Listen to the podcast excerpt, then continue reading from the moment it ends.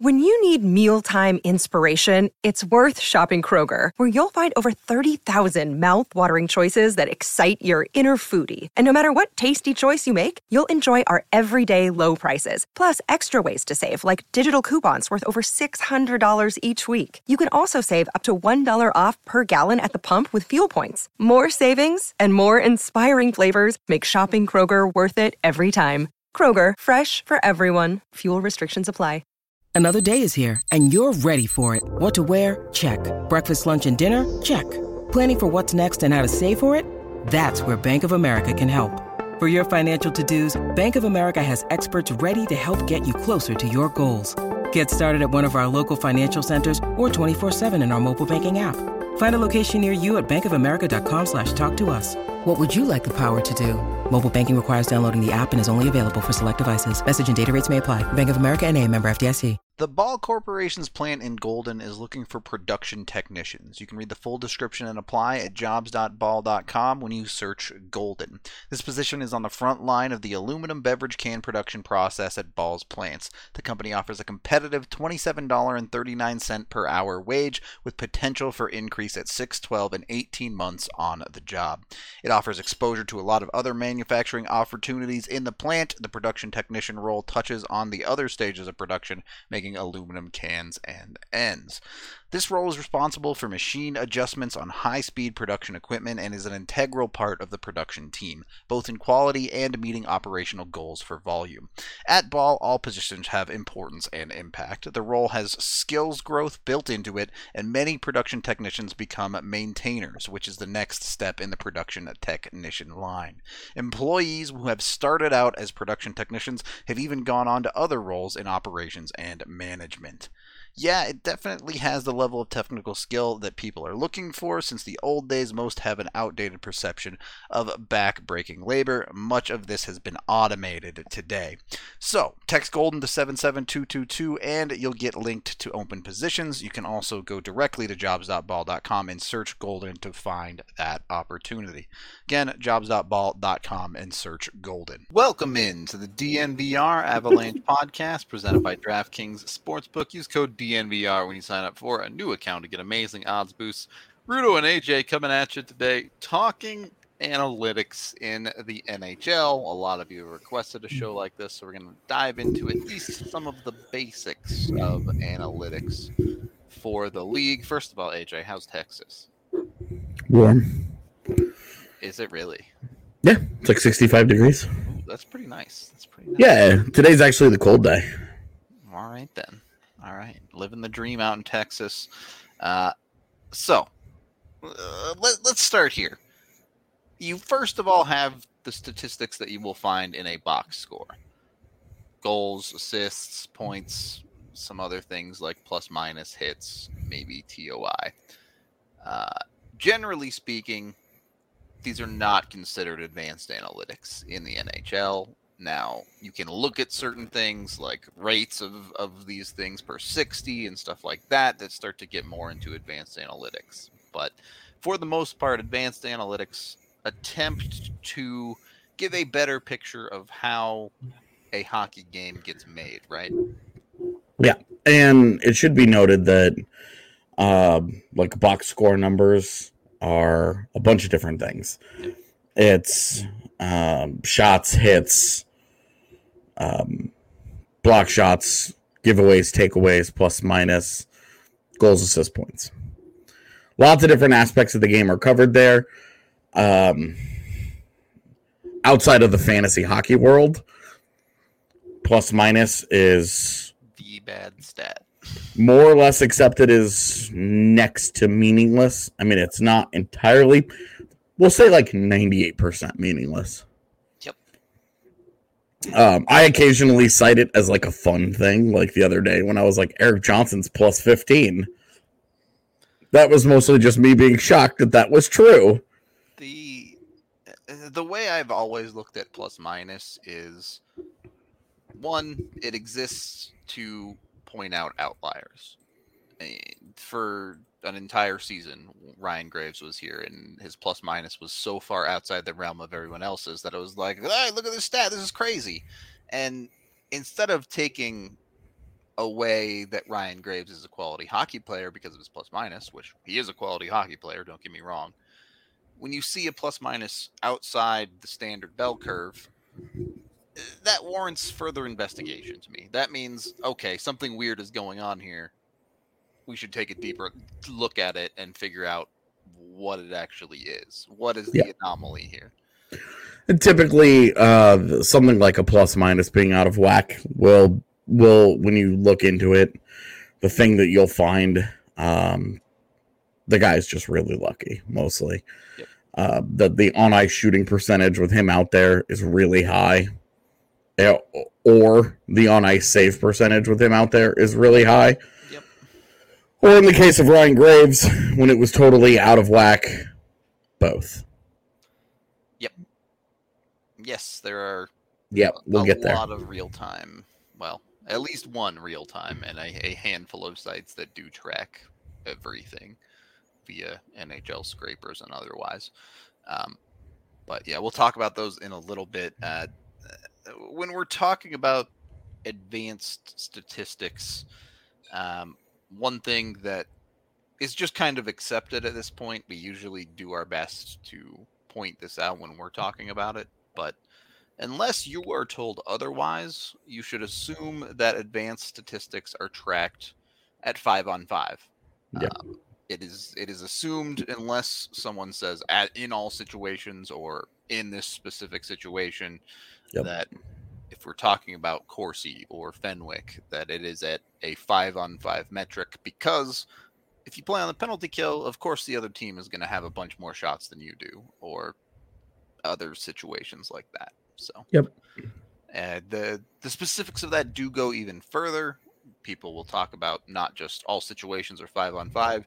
They will also talk about Corsi close, which you have to look into it and make sure you know what you're looking at. But there are situations in games where we talk we call it score effects when a team is up by more than a couple of goals it's going to change how the game gets played out so it, it- just understand that every single advanced statistic out there has the context of when it's happening in the game Yep.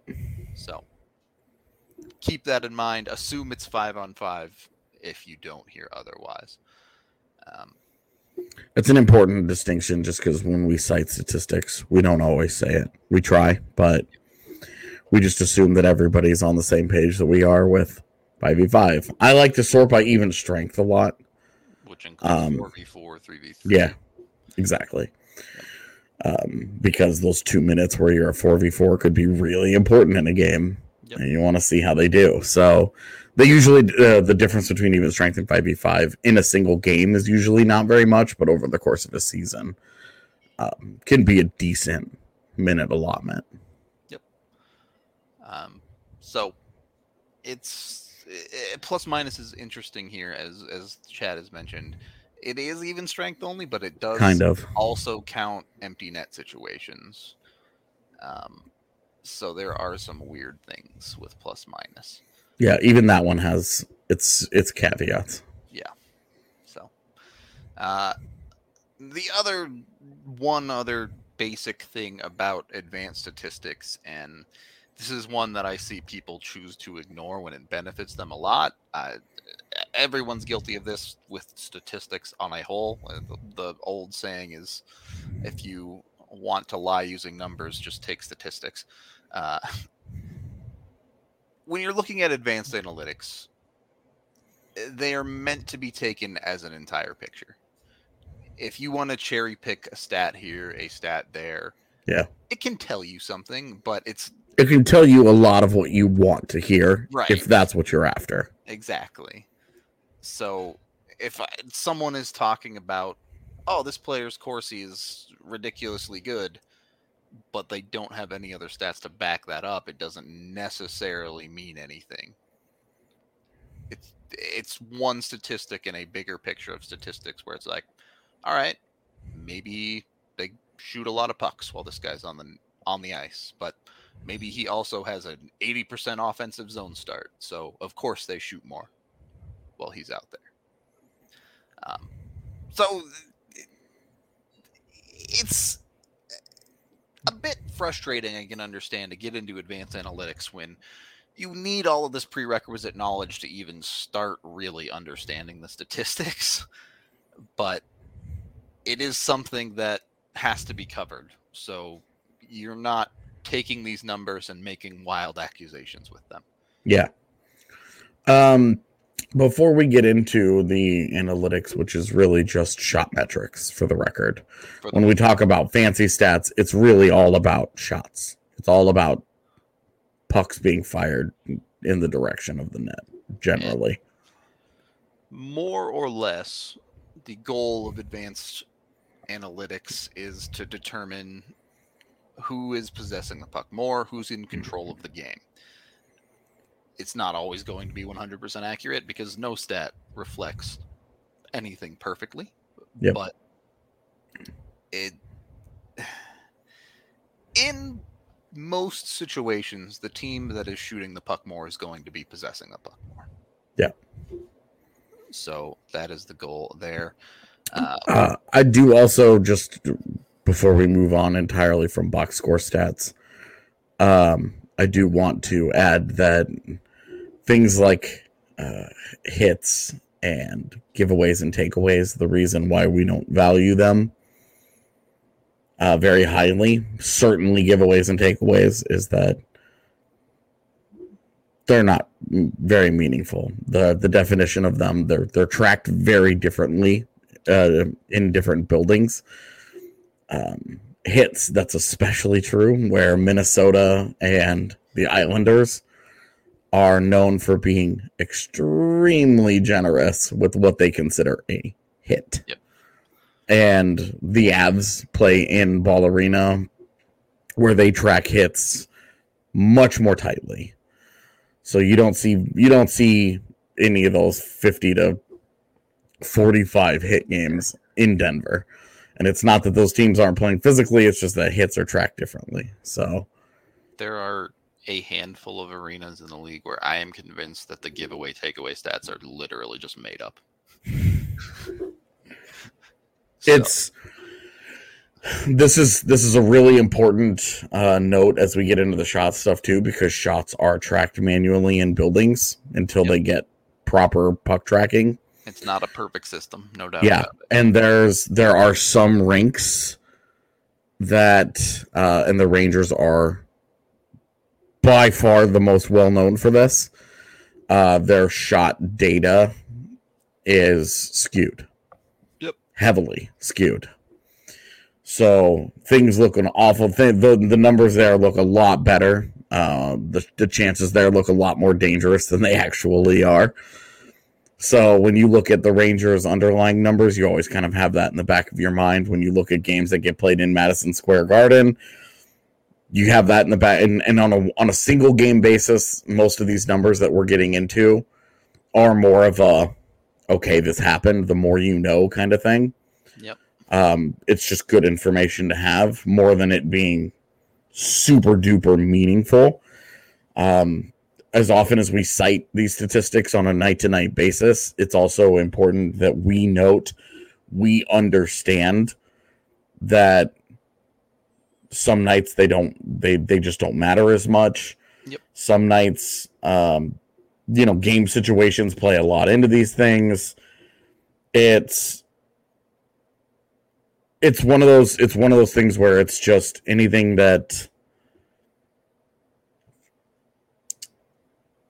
uh any any like on any short term number like with any statistic really like anything in a small sample uh only has a limited amount of meaning so it's it's really important that we note that because I know that there's one guy that one of our one of the guys that watches the pod regularly who comes in and is like, "You guys over rely on analytics," which if you've ever actually read any of our game grades or anything like that, you'll know that that's total bullshit because we regularly just disregard that stuff depending on what happens in games. JT Yeah, well, yeah, exactly. Like a guy a guy has a 35% Corsi in a game. You know, he goes 4 and 11, but he scores a goal and an assist. And it's like, pretty impactful game there, don't you think? Even though even though those numbers were bad, so um, that's a that's a, an important factor, uh, an important thing for us to note as well. Uh, do NHL teams give their shot trackers video assistance? Uh, not live. Live, they're just tracking the game as Yeah. it happens.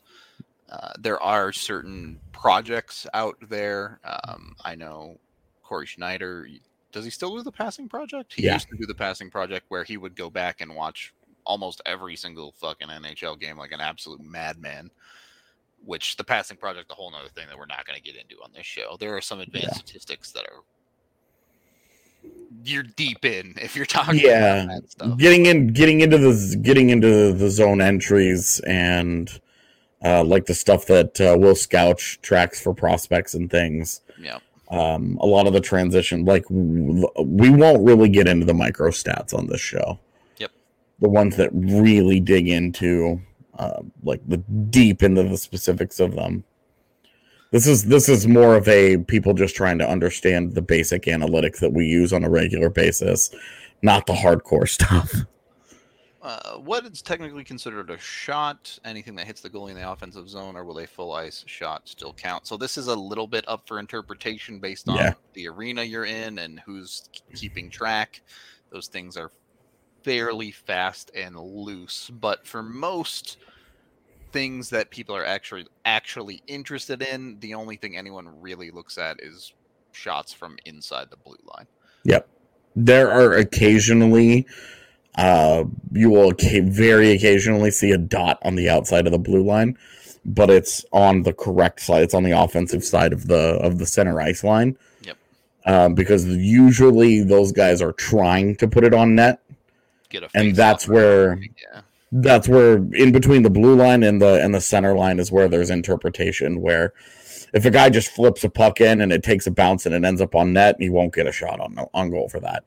But if he slaps you know he takes a slap shot and it's very intentionally on net Yep. uh it will count. Yeah. Most most arenas will count that as an as an actual shot on goal even if he goes to change or whatever Yeah, it's it, uh, one of the shortcomings of analytics. I do think is is the vagaries of how some of these stats are tracked. It's it's also just a reality of the future of statistics. Things are going to get more complicated in those regards. Um, Yeah.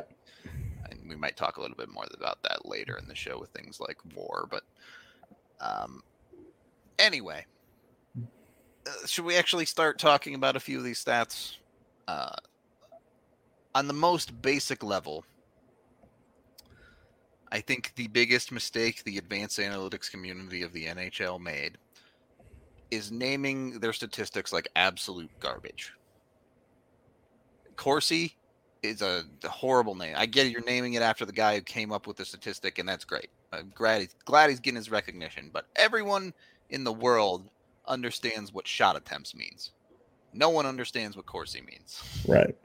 Anytime somebody's like, I still don't get what Corsi is, and it's just like it's shot attempts. Do you understand that when a team, when, when a player in the offensive zone attempts to shoot the puck, That's a it. Corsi Event. that's a Corsi event. That's all it is. It's a shot attempt. Yep. That's it. It's that simple. Same thing with Fenwick. Fenwick is shot attempts minus blocked shots. Yep. Fenwick is the one that gives uh that that views uh shot blocking as a skill. Yep. And so they're good to look at together, especially in games where there's a really high number of blocked shots. Uh, you get an idea of, hey, this team is really good at blocking shots. Then you want to look at Fenwick numbers outside of Corsi. wow, this team had 60 shot attempts, but only 45 Fenwick events. Yeah, Like, wow. So, like, 25% of their shot attempts got blocked. right. Like never, never made it through. Never stood a chance beyond that initial defender. Yeah, But uh, for the most part, you're most of the time when people are talking about advanced analytics, it's going to be them reds, uh, looking at Corsi. Yeah. Now that comes in the event of you can talk about raw Corsi, which is just the team's Corsi across an entire game, their Corsi for and against. You can take that number and look at a percentage based Corsi for percent, which says how much of the Corsi events in a game happen to one team, or rather, did they generate? I don't. Corsi for percentage is a number that generally should tell you who possessed the puck more in a game. Mm-hmm. Um, you will see we a lot of weird things happen with that number though. We talk about it a lot too. Mm-hmm. score effects are a huge thing that play into Corsi because you'll see teams dominate two periods get up by two and then play a third period where they have three shots on goal. Yeah, they get they get out they get outshot attempted seventeen to five, Yep. and you're, but of those seventeen shot attempts, six make it on net, and uh, and none of them are areas yeah yeah none of them are a scoring chance. There's no high danger chances, things like that, where it's just like, yeah, they threw the puck towards the net a lot more than you did that period, but you were playing defense, so it wasn't particularly meaningful.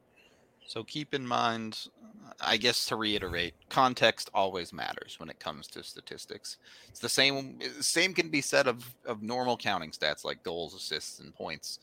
You'll remember last year through the first 20 games of the season, Bellemare had four goals, but three of them were empty netters. So it was like, well, context matters. That's Yeah. that's all I'm trying to say. And when you look at when you look at like Corsi for percentage, um, the reason why it's preferred by the analytics community is that even more so still than expected goals, uh, it is Corsi for percentage has proven to be more predictive accurately uh, in the long run. In the short run, in we're talking a game or two, a week of games, a month of games, it's good data to have, but it's But you need a lot more overall- games for it to be predictive. And that's that's why it's considered I don't want to call it the gold standard but it's like the preferred number that people kind of lean on where when you start looking into a team that's the first thing that you look for. Yep, it's it's just like a, a, a regular hockey game or hockey season, right? And anyone can bust out a hat trick out of nowhere hmm for one game. Yeah. But you look at that guy's entire season and he's got six goals. And it's like, okay.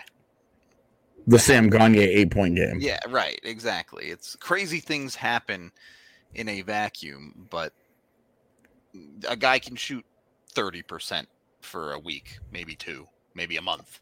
Hmm but eventually it's going to normalize. hmm And that's where advanced analytics start to mean more as the sample size gets bigger. Yeah. And that's why when we always talk about this is unsustainable, this will stop, this is whatever, this is whatever.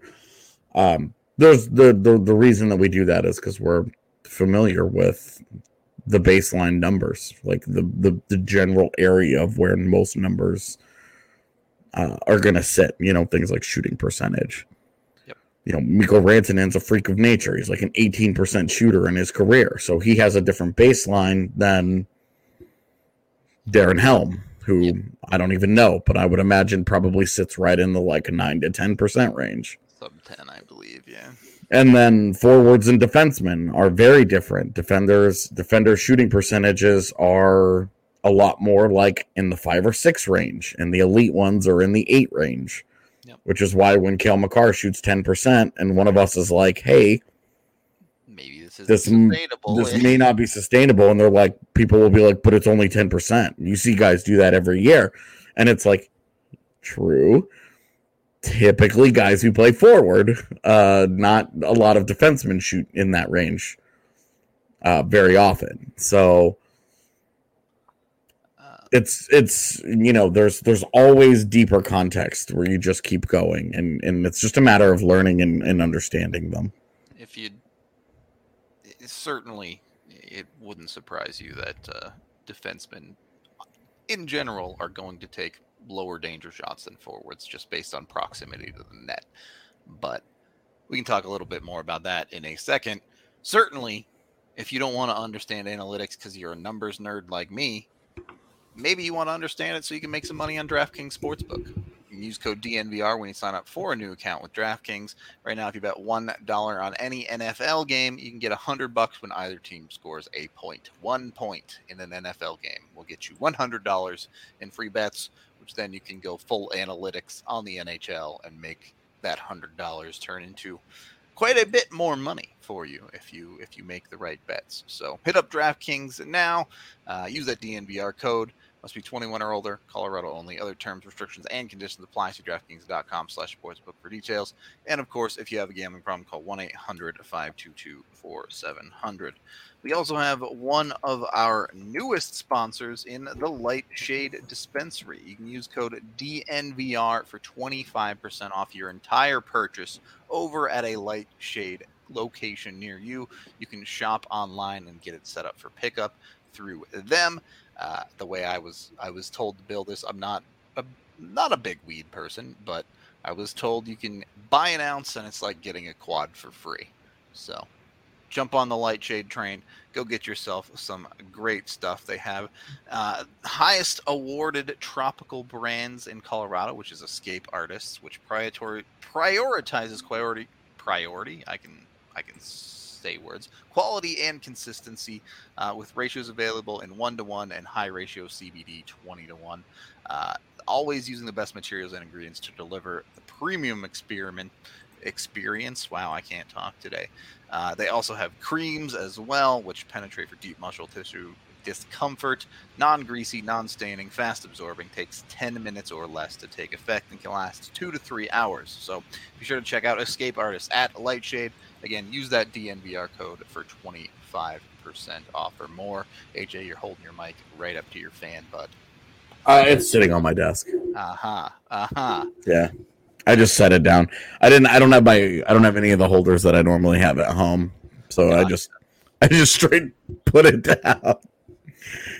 Yep. And uh, you know, obviously the Avs aren't playing right now, but the DNVR bar can still be your home for for Denver sports for the teams that are doing things, and when the Avs are back in action, which hopefully will be very very soon.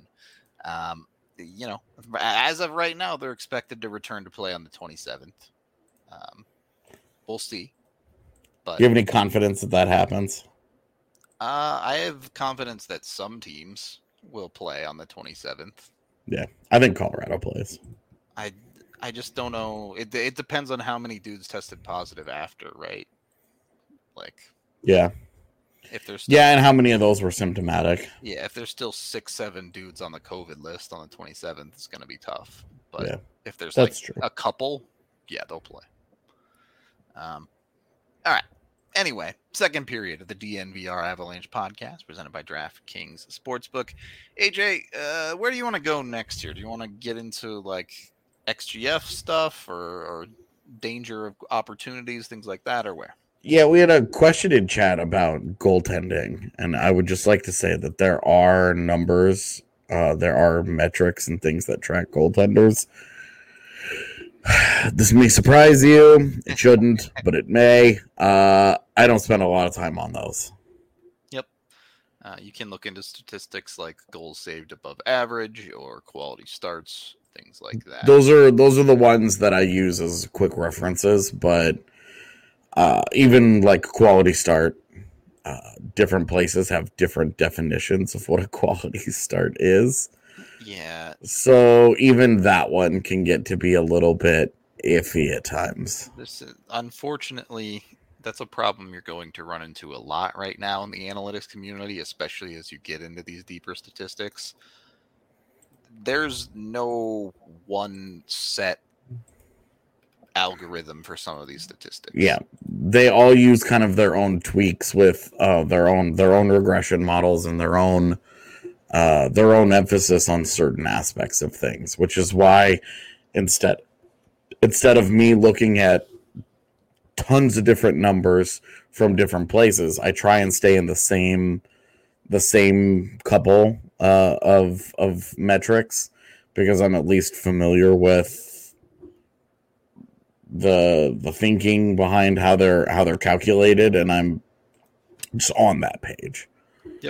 So it just makes it just makes it just a just a touch easier uh, for uniform reasons uh, to to kind of pick an an, an analytics place and more or less stick with it. It's always good to, to check the other ones out uh, to see if there are differences, but you always kind of want to stay inside your own little room there just to just for the consistency sake, I think. For the record, the sites that we use the most on this podcast are one, Natural Stat Trick. Uh, this will give you individual game and entire player statistics for the season, things like that. Yep. Uh, any of those player cards you see with a bunch of percentages on them, those are JFresh hockey cards. Yep, he has a Patreon, um, yep. working on getting a, a full blown website up and running.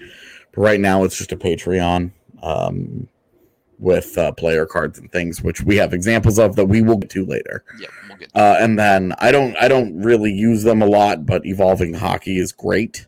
Yep, uh, it's a great resource. Um, again, yeah. just just trying to stay inside my little zone um, is that's there's the that's evolving hockey kind of gets left on the outside. The other one that I use is hockeyviz.com. I did not put that on the list because I'm stupid. But that's the one that with all the heat maps and everything that we show on all the every show when we talk about players and we dig into their analytics and what does he look like and blah blah blah blah blah. We're gonna get into all that stuff here in a minute, but hockeyviz.com um, is my is where I start. Micah does great work. So yeah, he he's not on Patreon anymore. He recently switched it over to I forget what it's called, but uh, he just uses he uses Stripe now. There it is, Stripe. Um, yeah, which is just a uh, it's what we use actually on our website for credit card processing. Yep, worth every penny. Yep. So, uh,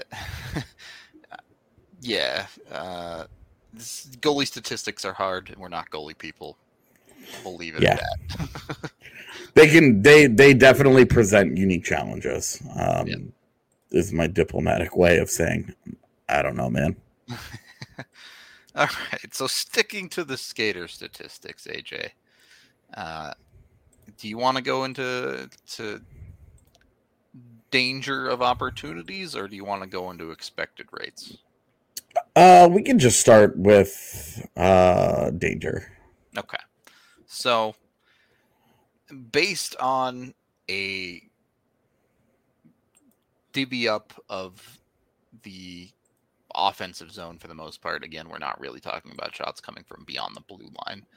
Um, every single shot has uh, is measured by how dangerous it is when it comes to uh, a lot of statistics. You can use the danger of opportunities for obviously low, medium, and high danger chances, but this also affects expected goals for rates um, based on the location of the shot. And obviously, the most dangerous shots come from the home plate area. If you don't know what that is, that is out from the net, essentially to the two face-off dots, yeah. and then Draw. up to the top of the circles and across. But draw a home plate. Yeah in the offensive zone with the goal being in the middle of it. Yep. Like uh, with the back line, like the where you draw. That's the, is, is the goal line. Home plate. Yeah. Yeah. So it's it, it's it depends on the organization yeah. how much GMs and coaches value advanced stats uh, when it comes to player acquisition. It depends on the organization. That changes quite a bit from org to org in the uh, Avs case. Uh, it is a large part of their process. Yep. It's not the end all be all. Obviously, look at things like Jack Johnson, Kurtis MacDermid, guys like that. Uh, it's not the end all be all, but it's certainly part of their process. Uh, they absolutely look at it and they consider it and they they delve into that. It is also important to note that they don't use public data. They all have in-house proprietary stuff. Uh, their own modeling. Um, the Avs are one of the most advanced in the league at how much they invest in uh, the advanced modeling that they do um, for things like aging curves, um, transition to their own systems, stuff like that. They all have the Avs. The Avs are heavily invested in this side of things. Yeah, that stuff is going to be significantly more advanced than anything you're going to find publicly for the most Yeah. part. Um, And as much as as much as I um, beg and plead the uh, stats guys for the Avs, no shot, nope, unless you got a lot of money to give them. no peek, no peek behind that curtain. Yeah. I get the thumbs down. Nice guys though, great guys.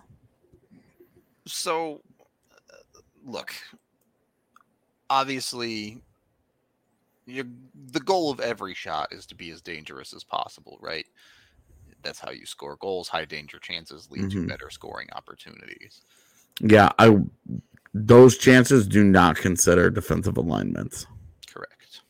Um, so like if you're in a two on one, uh, Pretty good chance you're going to get a high danger opportunity. well, and and if a guy, you know, think about the goal that Nathan MacKinnon scored in Columbus a couple years ago, Yep. where he was in a two on one and he got he got a a pass from I think it was Landeskog, like just a couple feet inside the blue line. Yep. Not a high danger chance. Nope. That one timer was not a high danger chance. I mean, it was maybe the most perfect and wonderful slap shot of his entire career, but not when when analytically speaking, not a high danger chance. Um, if there's if there's a two on two and you know a guy gets a, a puck finds its way through and both defenders for some reason commit to the pass uh, and the puck gets through and the guy ends up totally alone. It does not consider that he's totally totally alone. It just considers shot where that- location. yeah where that shot is taken from. And it will depending on the model might consider what kind of shot it is. There, there are a few out there that can take into account players' shooting percentage. Yeah. but it, things get wonky at that point. For the most part, danger of opportunity just comes from shot location.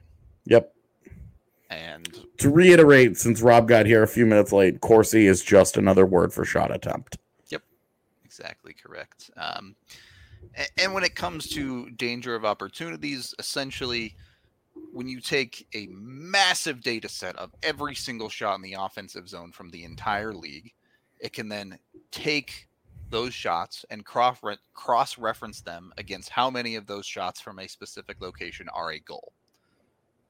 Higher shooting percentages from that location means the shot is more dangerous because yes, while there are locations that you're going to see more shots come from better shooters, you're also just going to see, as no one should be surprised by, most of the time, the closer to the net you are, the more likely you are to score a goal. Yep. Just reality. Yep. So get close to the net if you want to score, turns out. Um, and then continuing down this path, we're also kind of just explaining how you start to calculate expected goals for as Mhm. well. When you see that Jack Johnson finishes a game with 0.03 expected goals for, how the hell does that happen? Well, that means in that game at 5v5, uh, Jack Johnson was on the ice for a shot attempt or a combination of shot attempts that all added up to 0.03 of an expected goal. Yep. Now, these add up over the course of a game uh, to, you know, 1.89 expected goals for a 5v5 or whatever. That means that the goalie doesn't have to, you know, if he gives up four goals in that game, he's from an expected goals model, he's had a bad night. Yeah, he got bodied. Um, go ahead. I'm good. The, the, the, the one other thing I wanted to mention that I think we kind of forgot to say when we're talking about Corsi for or expected goals for or any of these statistics, another thing very, very important, unless otherwise specified, this is on ice. This is not an individual player statistic. This is what happens when they are on the ice as a whole. Right. Um, so Those those do get tracked individually if you want to look at them. Basically, never gets referenced by Rudo nor myself. Yep. Occasionally, we will look into it if we want to see. If you see a guy has zero shot uh, shots on goal, if if we get to a game where Nathan MacKinnon has zero shots on goal or one shot on goal, we might look at it because that's you're like, what's going on here? You look at that, and it's like, oh, his individual Corsi events were 12, and he just missed the net 11 times. Right, exactly. then you know you're you're curious, but for the most part, we don't look at the individual Corsi events very often. Yep. Um, and never over a whole season. No, I've never once looked at it uh, individual shot attempts over an entire season. Yeah, it's, it's there are specific use cases for it, but a lot of the time, the individual statistics are kind of in their own weird little box. Yeah. Um, so just understand that we're talking about everything on the ice. So when Jack Johnson has a .03 expected goals for, that means when he was on the ice, everyone on the ice with him hmm while he was playing had that level of expected goals for. Yep, and that's what we mean when we say that's what his on ice results were Yep. for that game. Yep. Um, so that is important to to understand, especially when it comes to things like expected goals for and and metrics like that. And It's not an individual player's expected; it's it's the full time he was on the ice, everyone. Um, so, I'm, I'm I have a couple other places we can go next, AJ, but I. I'm not sure where you want to go. I know we have some charts to get to and things like that. Yeah, I'll save those. We can save those for um, last as we break those because we reference them a lot, and so I was just going to break them Yeah. down individually pretty quickly. Yeah. So we can we can really just save that for the end. Okay, uh, we can get to that a little bit later. One other thing I want to cover is the concept of rate stats. So, uh, when we're looking at these Uh, things, efficiency. yeah, and it, it's also a normalizer, right? Um, because look at the league right now. Look at the Avs right now in the NHL. They've played fewer games than pretty much everyone else in the league, right? hmm So when it comes to statistics like not percentages, but total expected goals or, or things like that that are generated as a counting stat, you would expect it to be lower than other teams because they've just simply played less time. Yeah, their their minutes distribution is will be heavily in favor of obviously the guys with more games played. Yep. So you want to see the rate stats just to, to cut through some of the efficiency, um, or, or through some of the noise, and get to the efficiency stats. And you will see this is more outdated these days, but a lot of these rate stats at first, before advanced stats really took off, were tracked as per game. uh, such as points per game, is is one that is used still a lot, especially on the NHL website. But the favored rate stat, at least in advanced statistics circles, is per 60, which means per 60 minutes played.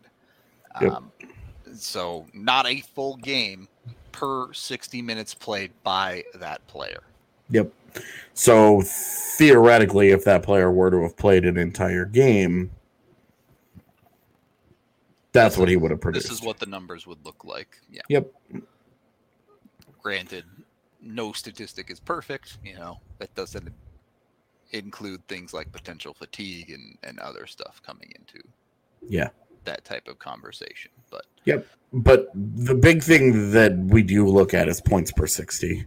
Yep. Uh, when you talk about rate stats, there are some other things that you like to look at. Um, I like to look at shots every once in a while. I like to look at shots per 60 just out of curiosity, mostly because Nathan MacKinnon exists uh, and his individual uh, shot rates are so freaking high that Well, they're just fun to look at. But when you get into like points per 60, uh, like right now, top five points per 60 guys on the Avs, which who do you think they are? Just real quick. uh, MacKinnon, Makar, Kadri. Uh, no, they, yeah. The, the thing about points per 60 is it comes sometimes from these guys that are playing like minimal minutes a night. Yeah, it's Kadri, Nichushkin, MacKinnon, Burakovsky, and Landeskog. Yeah, okay. Nicolas Aube-Kubel is seventh in the Avs And- in points per 60. It's not should not come as a surprise to you that oh, none of those are defensemen because defensemen regularly play 24, 25 in in some extreme cases over 30 minutes a night, right? Devon Toews is eight and Cale Makar is 10th. Which is impressive. well, and Byram and Girard are 11 and 12. And yeah. that really drives home like what a freak of nature Colorado's defense is. And, and this is the highest scoring defense in the league. yeah. and they're barely cracking the top 10 of their team. Yeah, I bet if I were to just out of curiosity, if I were to filter this out by points per 60 for defensemen across the league with the time on ice barrier. I'm Sure, they'd be very high. Yeah. Yeah, I'm sure that the Avs are well represented here. Uh, Devon fourth in the NHL, Cale Makar ninth, yeah. Bowen Byram 18th, Sam Girard 20th. So they have four of the top 20. Four of the top 20 rate scores in yeah. all defenses in the league. Okay. Yeah. Not bad. And that's with a pretty low time on ice. I had a 50 minute time on ice threshold. Yeah could easily knock a couple dudes off if you went up to like 400 500 minutes there yeah i mean even if i just go up to 200 man it's gonna it probably knocks a couple of dudes out of there. Yep. Yeah. So points per 60 is basically just the efficiency of scoring. Yeah if you go up to 200 the Avs have two of the top 14 pretty good. Pretty good. Oh that's good. Avs defense might be good. Um okay uh, any other stats you specifically wanted to touch on, AJ? Uh, not unless people have some questions before we get into the yeah. fancy the the charts and graphs and breaking them down. If anybody has any questions, now would be a good time to toss them our way. Uh, and we can tackle the specifics that you guys are interested in before we get to the visual stuff. One in chat already here. Um, does possession have as much weight in analytics as shooting or attempts? No. Um, the analytics that we are talking about that that we use are used as a proxy for possession. Yep. There are metrics out there that do track actual zone time and possession and stuff. Uh, they're a little harder to get a hold of. They're also inconsistent, and uh, they're not considered super meaningful because it's not rare that a team has tons of possession, eight minutes of possession time, you know, and and then no shots. There, yeah, there's so there's a couple of assumptions made here, which aren't completely correct, but for the most part, part are correct. One, you can't shoot the puck if you don't have it. Yep. Two, that one is definitely true.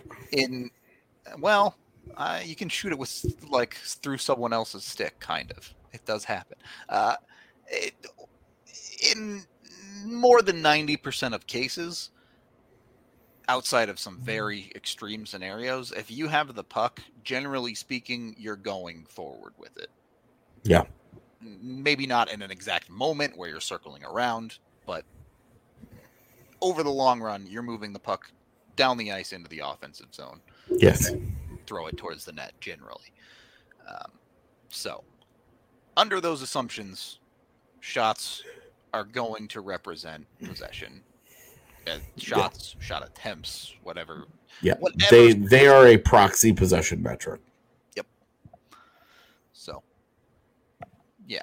Um, was JMac an analytical darling last season just due to his high Corsi and low TOI? Pretty much, yeah. Pretty much, yeah. Um, and it goes to show you the value of offensive defensemen versus defensive defenseman because you look at a guy like Jack Johnson who doesn't aggressively make plays with the puck, doesn't ever jump up into the play, doesn't really ever look to create offense. All he does is look to keep the play going. So not a lot of offense gets created, and he personally creates almost no offense. Yep. But a guy like Jacob MacDonald, good old Jaycon, he drives the hell out of play because he jumps into it and is all over the place. And every time he has the puck, he tries to shoot it. And he's always jumping into the action and he's always circling and he's always pushing the puck forward, which is great for what he does. But you eventually have to play in your own zone. And that's where he really struggles is actual defending in his own zone, the physicality of things, and this and that, which is why it takes a village to build a good defense. You need a little bit of everything. You need a variety of styles. You need more sandpaper to go along with your puck skill.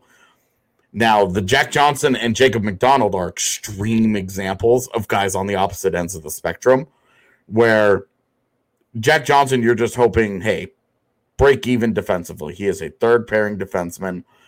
You want him just kind of hanging out right around a league average defender, and you'll take that uh, because he's not going to give you anything offensively. But with MacDonald, he's not going to give you much defensively, but he's going to give all kinds of shot attempts. They're not going to be super quality.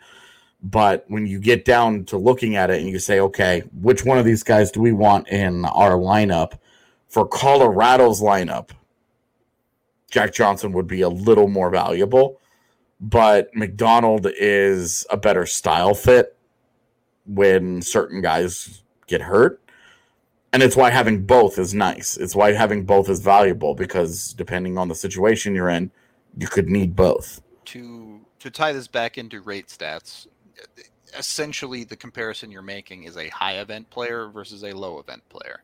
Yeah. Now both can be effective or detrimental, uh, but with a high event player, you're going to see more shot attempts on both sides of the ice.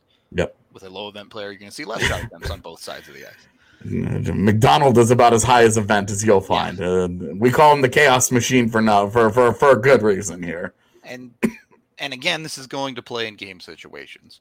You have a two goal lead with 10 minutes left in the game. You want the game to be as low event as possible. You want to give up as few opportunities as possible. You don't really care that much about generating more opportunities for yourself. Yeah. Flip side, if you're down by two, you don't care if they score again. You need goals. So you're trying to generate as many opportunities as possible. There's a reason that Jack Johnson plays on a PK and is, is out there at the end of games trying to shut it down. Yep. You want him to be a low event player. You want that part of the game to be as low event as possible. Ipso de facto, you throw him on the ice. There you go. Just uh, just uh, that simple. Uh, we are brought to you by Green Mountain Dental. You can get up with them just 15 minutes from downtown to make sure your teeth are taken care of. Get a cleaning, x ray, and exam, and you will get a free Sonicare toothbrush to help you take care of your teeth at home. So go hit up Green Mountain Dental today for that. And then you can go on over to Chevalier Mortgage. Uh, the Denver housing market eh, prices have actually come down a little bit a little bit. It's still completely ridiculous, but a little bit. So maybe it's slightly more affordable for you right now. And Chevalier Mortgage has you covered. Both Mike and Virginia have been doing it for well over 15 years now. So so they know what they're doing, and their ultimate goal is to take the stress out of buying and refinancing. They strive to give their borrowers options with their full financial picture in mind. Mike is a certified financial planner, and with the highest level integrity, also putting their borrowers first even if you already own a home. You can refinance. If you have something like mortgage insurance, chances are you can make this bubble work for you. Prices are still crazy. So maybe go make yourself the money. You can find them at dnvrmortgage.com where you can get a free consultation and enter to win some free DNVR merch. Or you can call Virginia directly at 303 257 6578. Uh, last, but certainly not least, we're also brought to you by Sexy Pizza, the East Coast style pizza, New York style, I guess, pizza here in Colorado. If you want some of that, we do regularly have them at the Broncos tailgate. Uh, I know we've started doing uh, the Nuggets party bus too, where I think you can you can get your hands on some of that. So and and there you just pay for the tailgate ticket; it's completely free. The pizza comes included along with some beer. So free pizza, usually pretty good pizza, provided by Sexy Pizza. When you love it, you can go to their actual location and uh, get their pizza whenever you like. Highly recommended. Be sure to check them out. Third period of the DNVR Avalanche podcast presented by DraftKings Sportsbook. I'm ready to jump into some of these uh, charts and graphs if you are, AJ. Let's do it. All right. Should we start? Uh, I'm just going to start at the top of these that I see listed here. So I guess we'll start with JFresh's. Uh, uh, we can start with MacKinnon or Kuemper, either one. Uh, we'll start with Kuemper. Just start with goalies because it's just gonna be me shrugging. Okay. Uh, they exist. Yep. Um, now these player cards are typically, uh, as you can see, they're weighted across a three-year period here. Yep. Uh, and that's where the WAR percentage uh, comes from. Um, the WAR percentage. This is just him being in the 78th percentile, right? Uh, Like in the that's all that means. His wins above replacement, which is what WAR stands for, hmm is the 78%. Uh, WAR as a stat is trying to be a catch-all, right? It's trying to conglomerate all the statistics in the league into how much a player actually helps his team win hockey games. Yep. I will say always take war with a grain of salt. Every iteration of war that you're going to find anywhere is going to have biases based on the weights put onto it by its Yep. creator. it famously, famously, the sport that actually came up with this and actually implements it really well is baseball. And they have two different war formulas that are regularly cited in almost all analytics conversations. Yep. It's, oh, are you using, you know, oh, I, I prefer baseball references, war. Yep. Like, okay, cool. So that's it's important to note that uh, while uh, its attempts are being made in hockey, they're still not great. It's still in its infancy, and uh, twenty years from now, I think we'll have a much More much better feeling uh, for this for these types of numbers. Yep. they're nice to look at. Um, uh, the JFresh cards here. This one, if for the goaltender, you can just see how how Darcy Kuemper does even strength PK, high danger, medium danger, low danger. The uh, and again, quality starts, great starts, and bad starts are all something that are subjective. It all depends on what that definition is uh, for that for that particular model. Rebound control, consistency, things that uh, a little bit more we try to quantify for Yeah. goaltenders to try and help us, but definitely are difficult to do. Yeah. Uh, if you go to MacKinnon's chart, you'll see for a skater, it's it's certainly a little bit clearer than with goaltenders. Um, again, some defined by role, whether it be even strength or power play or penalty kill. Yep. But then they also talk about finishing, which is shooting ability, Yep. and then they have some rate stats as well. Yeah, and then um, the quality of competition, quality of teammate. Of those, the one that gets cited most often is quality of competition, and the one that has the biggest uh, Im- impact on a player is actually quality of teammate. Yep. Quality of competition is not nearly as important as quality of teammate. Yep. You can only play with the guys you're out there with. So, Yep. um, yeah. So these these JFresh cards are They're great. They're they're really good snapshots of players. look at a player. Yeah, Yep. kind of a kind of a players, and uh, over a three year period is really nice because you can see those in on the right side. They had the graphs with the individual breakdowns with the keys. I just assume that you know how to read a chart, so I wasn't going to explain that part to you. Where blue was offense, red was defense, and the dotted line is finishing. I guess I did explain it to you. There So you go. Um, but you can see him in each individual year how he does there, and then those numbers on the left are what those percentages are across all three years, with the most recent year being the most heavily weighted of the three. Yeah. I do want to reiterate advanced statistics are important. I They're great. They they show a lot of actual real data that can support ideas or what a player does and doesn't do. Yep. That doesn't mean that you should not watch hockey games and just only look at the statistics. Yeah. The eye test is still worth something for a, a Yeah. lot of situations. Yeah, because if you uh, throw up the the, the Devon Toews one, if we have it, There it is. So you throw this guy looks like the best defenseman in the NHL. But then you do look at something like a quality of competition and you say he's facing legit quality of competition. Mhm. Is he facing the absolute toughest assignment that he possibly could be? No. No. Yep.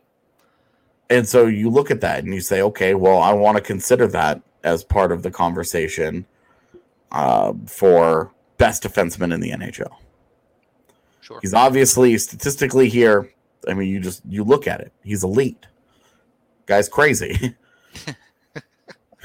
but you do want to okay, hey, you look at your quality of competition, you say, all right, might be a little lacking compared to a different guy. But that is, I mean, that is, you look at that and you're saying that's an elite hockey player. Yep. It just is. And then when you say, hey, the 36%, he must not be very good on a power play. But then you consider that's where you dig into it and you look at the actual role that he plays and you say, oh, he's used on the second power play, which sometimes only gets 25 seconds to try and do its job. Right. And if he doesn't score in those 25 seconds in four different power play opportunities for five games in a row, yeah, I would say those power play numbers are probably not going to be very good. Well, and you look at, you know, some of those power plays when you're playing with an injured team, his the players he's passing to on that right. include Tyson Jost. Yeah. and this is where quality of teammate won't get calculated because it's only at 5v5. Yep. Um, and the quality of, of teammate and quality of competition on special teams aren't factored into that. Yep. So that's where that's where you're like, oh, right. the more you know. Looks like our next chart is a Wowie chart. Is this the spider? Okay, yeah. So this is this is tough for a lot of people to read, and I debated on just not messing with it, but I did want to touch on it to let people know that these do exist. Uh, again, they're hard to read, uh, but if you look at uh, if you look at this, it shows you Nathan MacKinnon and his on ice results with other players. Yep. And uh, to be honest with you, it just you just have to Just be able to read this. chart. Yep. Read Yeah, the- you have. To, I can't. I, I I don't know how to explain that to you in a way that the key doesn't. But um, basically, the blue boxes are MacKinnon. You see MacKinnon in the little gray box is his baseline, and then you see um, the blue box is MacKinnon without the without whichever teammate, and it's got their number, and the red box is the player with uh, without MacKinnon. So The blue box is MacKinnon without that guy. The red box is that guy without just the, MacKinnon and the impacts that they have. just as an example, at the very top there, you'll see the 92 in red. So Gabe Landeskog without MacKinnon gives up very, very few goals against per 60. Yep. Um, he also scores a lot. But None of these are my advanced statistics. I use everybody else's Yeah. data and incorporate it into my work. yeah, most of the charts we will use come from Micah, which is Yeah, come from HockeyViz. It's my preferred place to go. It's the easiest ones for me to read. And he has some wild ass ones that I just left out of here where you're Yeah, just like, some crazy, crazy stuff Yeah. that he's got on there. Like- Yep. Um, okay. Next up, it looks like uh, the saving and finishing charts, which these will be team wide. We often will use player specific ones as well here, but Yeah, I like these uh, because it's it really gives you an idea of where teams are shooting from. Uh, and in in this case, it's where team you know the one on the left is where teams are scoring their goals. Yep. You Um, really get an idea of like where the goals get scored from in an NH in a, in- across NHL. Yeah, this is. I do want to talk about this, and this is just kind of like one of those weird things. Um, you'll see the Avs expected goals for in all situations there is 92.4, and they have 113 goals. Um, quality NHL, high end NHL players regularly outperform their expected goals for. So it's Yep. not like this is some impossible, unsustainable thing. Wow. Yep. The Avs goal pace is fairly ridiculous. It's not unusual for high end offensive teams to outpace their expected goals for. Yep, the Avs have done it a couple of years in a row. So it's not advanced statistics are weird. You you can't take things necessarily at face value where you see one thing is higher than the other, so that means it's going to regress. Yep. Uh, you have to understand how the stats function together at times, which Yep. Skill level plays a role into it, and it's hard to figure out like where's the skill, right? Where where does skill begin and uh, or where does skill end and luck begin? Yep. And that's just understanding. That's really more than anything else, understanding outliers. Yep. Shout, Uh, out, when a guy when a guy shoots twenty two percent, shout out PDO as well. Uh, yeah, the closest to a luck statistic that the NHL has at the moment. Um, if you don't know, PDO is just on ice save percentage plus on ice shooting percentage for any given player when he's out there. Yeah. Uh, it's a statistic that generally trends towards 100. Uh, yeah, it it one it really it's represented in one thousand. Yeah, one um, zero zero zero. Yeah. Yeah, and it gets most teams that are teams that are absurdly lucky hang out in the 110 range. In the short term, over the course of a season, it's more like 105. Yeah. Yeah. Uh, and then the teams that are absurdly unlucky hang out in the like 970 range or or below. Anything below like 960 is ridiculous.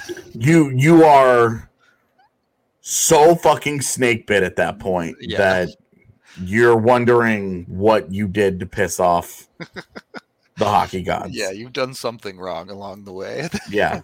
Uh, for example, the Avs were one of the unluckiest teams ever in 16 17, and their PDO at 5v5 was a 970. Yep. uh, all right, we have the power play heat map. So, if you don't know, this chart shows where Colorado is in the PK side, where they're getting shot at from in the zone, and on the power play side, where they're shooting the puck from. Uh, the orange areas being where they shoot more from, and the purple areas being where they shoot less from. Yep. Um, and then you have the the XGF and XGA stats, which are per sixty, and then the the plus is relative to the league. Where yeah, the the the big thing here is locations. Looking at where where the shots are coming from, uh, and then looking at the percentage. I don't ever really honestly look at the uh, actual XGA per 60 number. Yeah. Um, because not super relevant. Yeah. It's not incredibly important, uh, but it is nice to know uh, the the percentage tells you where it is relative to league average. So in this case, uh, the PK is brutally bad because it is 16% worse than your league average, and your power play is 13% better than your league average in terms of create on the power play, it's creating chances uh, and dangerous chances, and on the defense, on the PK, it's allowing chances. The fact that the entire area right in front of the yeah. net is just like it, it, it just looks like a. Right. I guess it doesn't really look like anything. It's just an orange blob. That it's just that area right in front of that's a huge problem. Well, and here's how like real world application of this works, right? The Avs pull up this PK chart and they go, okay, our system is not defending the net front well at all. They need yep. to do a better job of that. You look at the Avs. If an opposing team is looking at the Avs power play one, they're saying, wow, the Avs love to shoot the puck from the right circle. Maybe we should shade that a little bit better. Well, the problem with the the Avs power play is you can see the MacKinnon spot on the left. Well, they they there there's a couple of areas right in front of the net is obviously a huge problem. Yep. Because they're doing they're doing damage immediately in front of the net. Now it's a limited area as it obviously doesn't cover the whole thing, uh, like what they're giving up on their PK, but it's it, right in front of the net. So you want to worry about that, but you also have to worry about where Mikko stands, where Cale stands, and where MacKinnon stands. That's looking at it and just being like, great. They got threats from everywhere.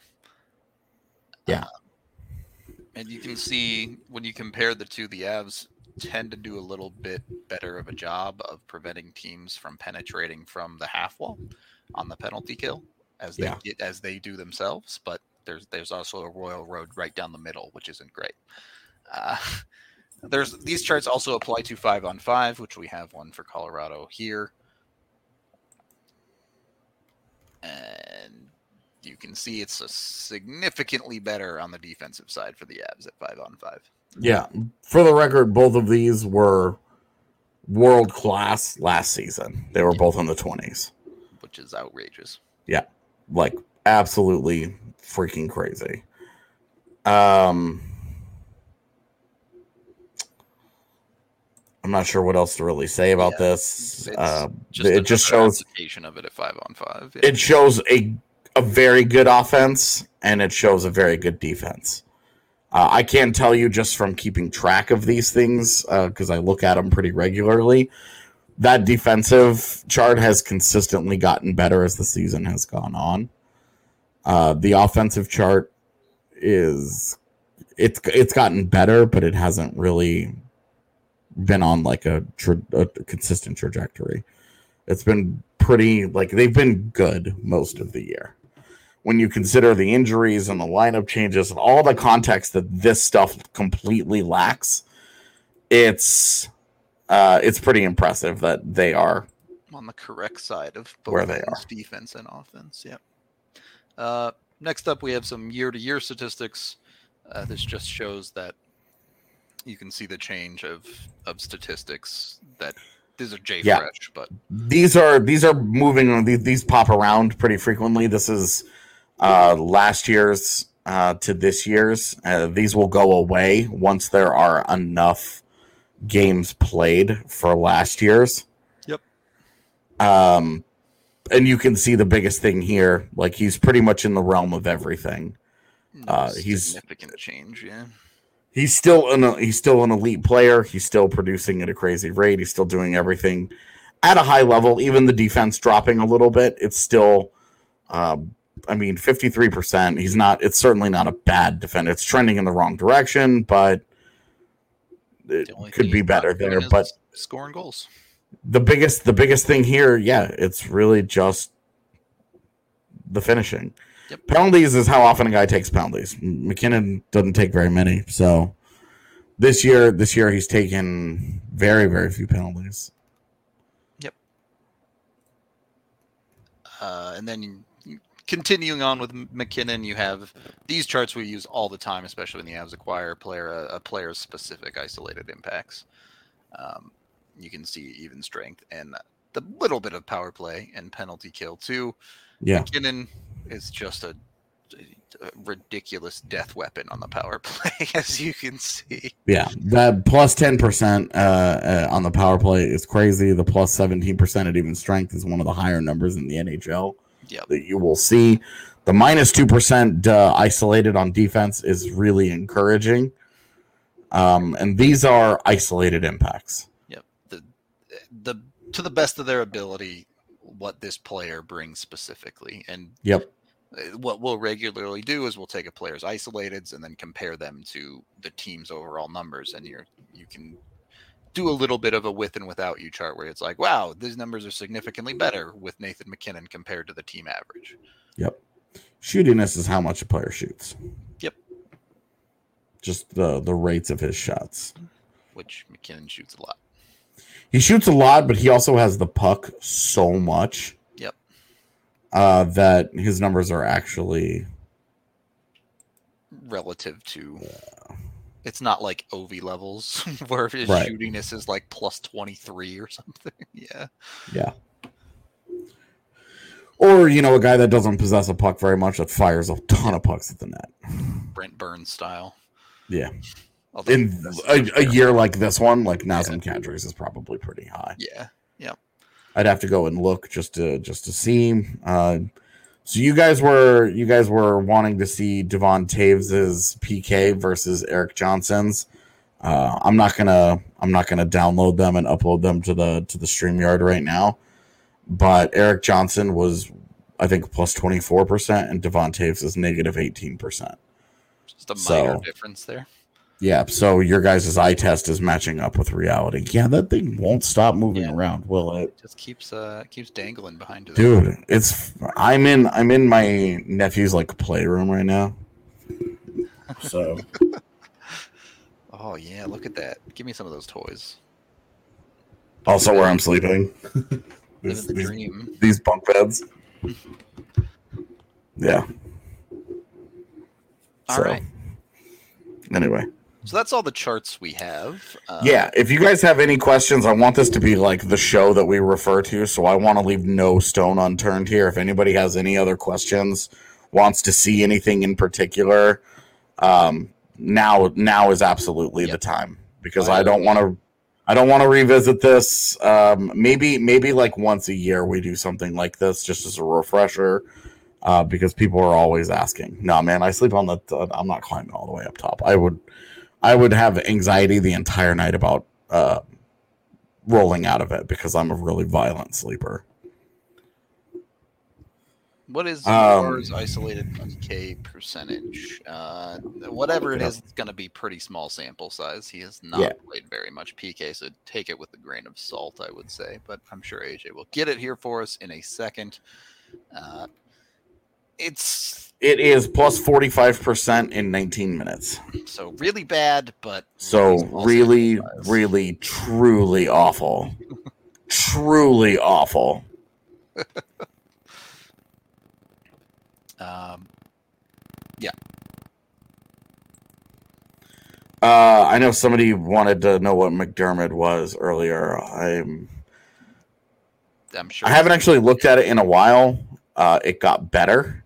It, it's going to be weird too, right? Because it's not going to divvy up his defensive No. forward outings. It's just going to be total. Yeah. but uh, his isolated is negative nine on offense and plus 24 on defense, and that got better.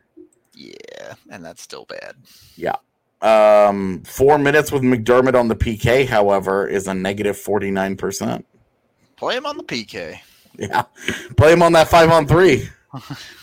Put him with Makar on the PK. Just- It was just him standing in that five on three against Nashville, just watching them not do anything. having a chat with Kuemper, like, "What's up?"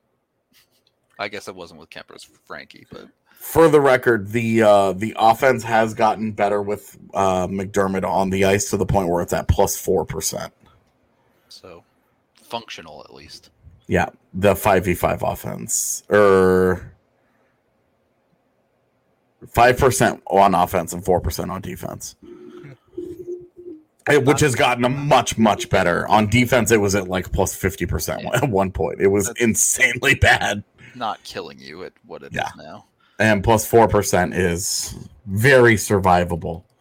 Plus Ah. minus is analytics. Yeah, I mean, so plus minus is a very early, poorly thought out version of an Yeah. advanced statistic, right? It's a terrible, it's a terrible, terrible, terrible stat.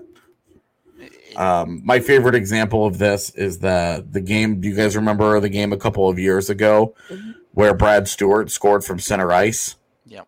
against Chicago? Yeah, he didn't get a plus for that because he was he on the bench when it went. he dumped Yeah. he dumped the puck into the zone and went for a change, and the puck went in while he was on the bench, so he didn't get he actually didn't get credit for that. He got he didn't get a plus for a goal he scored. So that right there, obviously that's that's a hilarious anecdotal outlier. Uh, but plus minus is you. It's it's. We said this at the top of the show. It's ninety eight percent useless. There's just too many factors that go into plus Yep. minus for it to really tell you a whole lot. The only ones that ever make you go, huh, are the extremes. The extremes. That's And that's uh, the the only thing that the extremes tell you is I need to dig into this further. yep, exactly. Like you look at Erik Johnson and his what is it, plus 15? I think so. Yeah. Yeah. His plus 15 right now and you dig into his numbers and you're just like, "Oh, I would be willing to bet that he is uh he's got a really high PDO." And if I look him up real quick, Sure that he does. let's see if my initial thought is correct. Survey says, 1038, yeah, that's fairly high. an insanely high PDO. Yep. Um, oddly enough, the guy who has the highest PDO also has the highest plus minus in Devon Toews. Where they differ, however, uh, the, Devon Toews' 5v5 on ice save percentage is 93.39. Uh, Erik Johnson's biggest thing here driving his success is his on ice shooting percentage is 12.33 at 5v5. Phew. So, Pouring pucks in. yeah, 12.33 is a very high on. That's the Avs as a team are shooting just over 12% with Erik Johnson on the ice at 5v5. So, he's benefiting from truly elite shooting and okay goaltending. He's, So- his goaltending is fine. war is the concept of war is wins above replacement, which is essentially also win shares. Uh, it's trying to quantify how many wins can be attributed to a player Mhm. um, versus a replacement level player, a baseline. Yep. Your absolute most average, forgettable NHL player. How many more wins per valuable, or how many how many more wins uh, is that player worth? Uh, so years, Sheldon Dries is basically your example of a zero war player. Not positive, not negative. He just exists. Um, mhm. eh, war is a relevant stat. It, it can it's it's designed to be an overarching coverall that it kind of quantifies everything as a one stat. Because of that, take it with a grain of salt. Yeah. There are a lot of inaccuracies or biases that go into them. There's also GAR for NHL is another version of it, which is goals above replacement. replacement. Yep. Um, the big thing the big thing with the moneyball movement in baseball which is where all of this kind of started uh, was that if, if you go and watch the movie jonah hill explains it pretty pretty pretty succinctly and he says how how teams value wins is fundamentally broken in baseball you need to generate x number of runs to win x number of games on average, that will get you to where you want to go. If you're trying to win 95 games, you need X number of runs to get there. Um, just historically speaking. Uh, and so the the goals above replacement is trying to do the same thing. Is you're trying to say, okay, if we're gonna win, if we're gonna win 55 games in the President's Trophy, how many goals do we need to score to get there? And then you work backwards from there um, trying to you know trying to figure out how many goals does this guy prevent? How many goals does this guy generate? And then you just sort of it all adds up over time. All right this guy's worth this number of goals this guy's worth this number. And that's how you build your team from there. Um, that's how modeling works baseline So- player is the same regardless of position and TOI and all of that. By the way, you're you're either a net positive or a net negative player when Yep. it comes to war. That's all there is to it. Yep. Um, and the, the big thing is is that war is way more useful in baseball because everything about almost everything in baseball Yeah. is individual based Yep.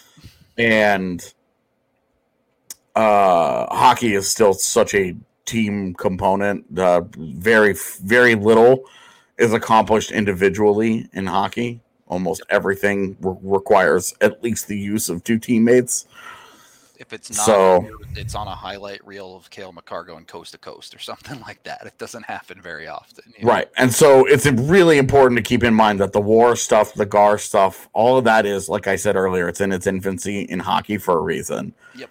it's it's it's trying to like where the analytics community is trying to translate it trying to get it to fit hockey um but it's it's running into all the same problems i mean it's just it's just not an individual sport the way that baseball is Yep. where everything can be boiled down to this guy does this Uh, a couple more questions from Billy here. When you're looking at a possible trade target UFA, how do you take into account team systems feeding into how that player actually will fit into the system? Uh, do you look at relative percents? So AJ kind of already mentioned this, but their internal metrics are going to do a lot better job than anything available to the public in doing Mhm. that.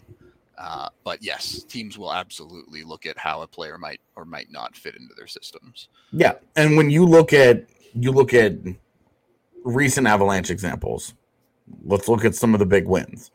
Nazem Kadri was an easy one. He was a proven top six center who had multiple 30 goal seasons in his career and was just being overpaid to be a third line center on a team that had two elite center options, two high end center options. That was just an easy one. That's not one where you have to look at very much modeling. That's one where you're probably doing more consideration of his contract status at the time of the trade and saying, hey, we get a 2C signed for less than $5 million for three full seasons. Sign me up, dog. Uh, But the other ones, when you look at Andre Burakovsky and Val Nichushkin, you consider their roles, you consider what they did well and how they fit into what you're trying to accomplish. Uh, as a as a means of okay, well, how can this guy help us? Okay, Andre Burakovsky, you needed a little more offensive punch.